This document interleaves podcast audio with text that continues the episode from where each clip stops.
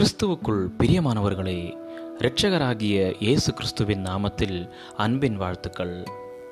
காலை தேன்துளிகள் மூலமாய் இன்றைக்கு தேவனுடைய வார்த்தைகளை தியானிக்கும்படியாய் தெரிந்து கொண்ட வேதப்பகுதி யோபுவின் புஸ்தகம் முப்பத்தி எட்டாவது அதிகாரம் நான்காவது வசனம்.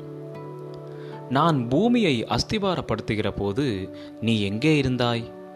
நீ அறிவாளியானால் அதை அறிவி. நானும் எனது நண்பர்களும் ஒரு இயற்கை பயணம் மேற்கொள்ள துவங்கினோம். நதி ஓரமாய் நாங்கள் போன அந்த பயணம் எங்களுக்கு மறக்க முடியாத ஒரு அனுபவமாய் மாறியது. காடுகள் மலைகள் ஏரிகள் குளங்கள் கடல்கள் என அனைத்தையும் நாங்கள் ரசித்து கடைசியாக எங்களுடைய வாகனத்தை ஒரு ஆற்றோரத்தில் நிறுத்தினோம். அங்கு சிதறிய தண்ணீரில் எங்களுக்கு பழக்கப்பட்ட சில நண்பர்களான ஐந்து அல்லது ஆறு ஆமைகள் மற்றும் மீன்களின் துள்ளல்கள் சூரிய ஒளியில் மின்னுவதை பார்த்தோம். நாங்கள் பார்க்க தவறின இந்த ஆச்சரியமான தருணத்தை பார்த்து புன்னகைத்தோம். அவைகள் வந்தது எங்களுக்கு மகிழ்ச்சியை தந்தது. தேவனுடைய இந்த அற்புதமான படைப்பில் நாங்கள் ஒரு கணம் மகிழ்ச்சியை கொண்டாடினோம். தேவன் யோபுவையும் ஒரு இயற்கை நடைப்பயணம் கூட்டி செல்கிறார். இக்கட்டில் இருக்கும் இந்த மனிதனுக்கு அவனுடைய நிலைமையை குறித்து சிருஷ்டிகரிடத்திலிருந்து பதில் தேவைப்படுகிறது.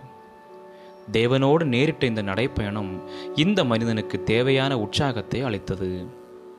இந்த உலகத்தின் நேர்த்தியான வடிவமைப்பை யோபுவுக்கு விவரிக்கும் போது யோபுவின் ஆச்சரியத்தை சற்று கற்பனை செய்யுங்கள். இந்த உலகத்தை பற்றி அதை உண்டாக்கியவரிடத்திலிருந்து நேரடியாய் யோபு கேட்கிறான் அதன் ஆதாரங்கள் எதின்மேல் போடப்பட்டது? அதன் கோடிக்கல்லை வைத்தவர் யார்? அப்பொழுது விடிய காலத்து நட்சத்திரங்கள் ஏகமாய் பாடி தேவபுத்திரர் எல்லோரும் கம்பீரித்தார்களே. சமுத்திரத்தின் வரையறையை குறித்த பூகோளவியல் பாடத்தை தேவன் யோபுவுக்கு கற்றுக் கொடுக்கிறார். மேலும் தேவன் யோபுவுக்கு ஒளி பனி மழை என்று தன்னுடைய சிருஷ்டிப்புகளை ஏன் சிருஷ்டித்தார் என்றும் அறிவிக்கிறார். ஆகாயத்தில் மிதப்பவரிடமிருந்து விண்மீன்களை குறித்து யோபு கேட்டறிகிறான்.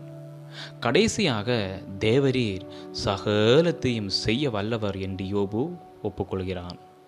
இந்த இயற்கையை நாம் அனுபவிக்கும் போது நம்முடைய ஞானமுள்ள அற்புதமான சிருஷ்டிகரை நினைத்து சந்தோஷப்பட்டு கழிகூறுவோம். இயற்கை உங்களை எப்படி தேவனிடத்தில் கொண்டு செல்கிறது? அவருடைய மேன்மையான வல்லமையையும் அன்பையும் அது எப்படி நினைவுபடுத்துகிறது? ஜெபிக்கலாம். அன்புள்ள பரலோக தகப்பனே இத்தகைய அற்புதமான மாறுபட்ட அழகான உலகத்தை சிருஷ்டித்ததற்காய் நன்றி. உம்முடைய படைப்பு திறனை உணரவும் அனைத்தும் உம்முடைய கட்டுப்பாட்டிற்குள் இயங்குகிறது என்பதை அறியவும் எனக்கு உதவி செய்யும். இயேசு கிறிஸ்துவின் நாமத்தில் ஜெபிக்கிறேன். எங்கள் ஜீவனுள்ள நல்ல பிதாவே ஆமேன். Amen. God bless you all.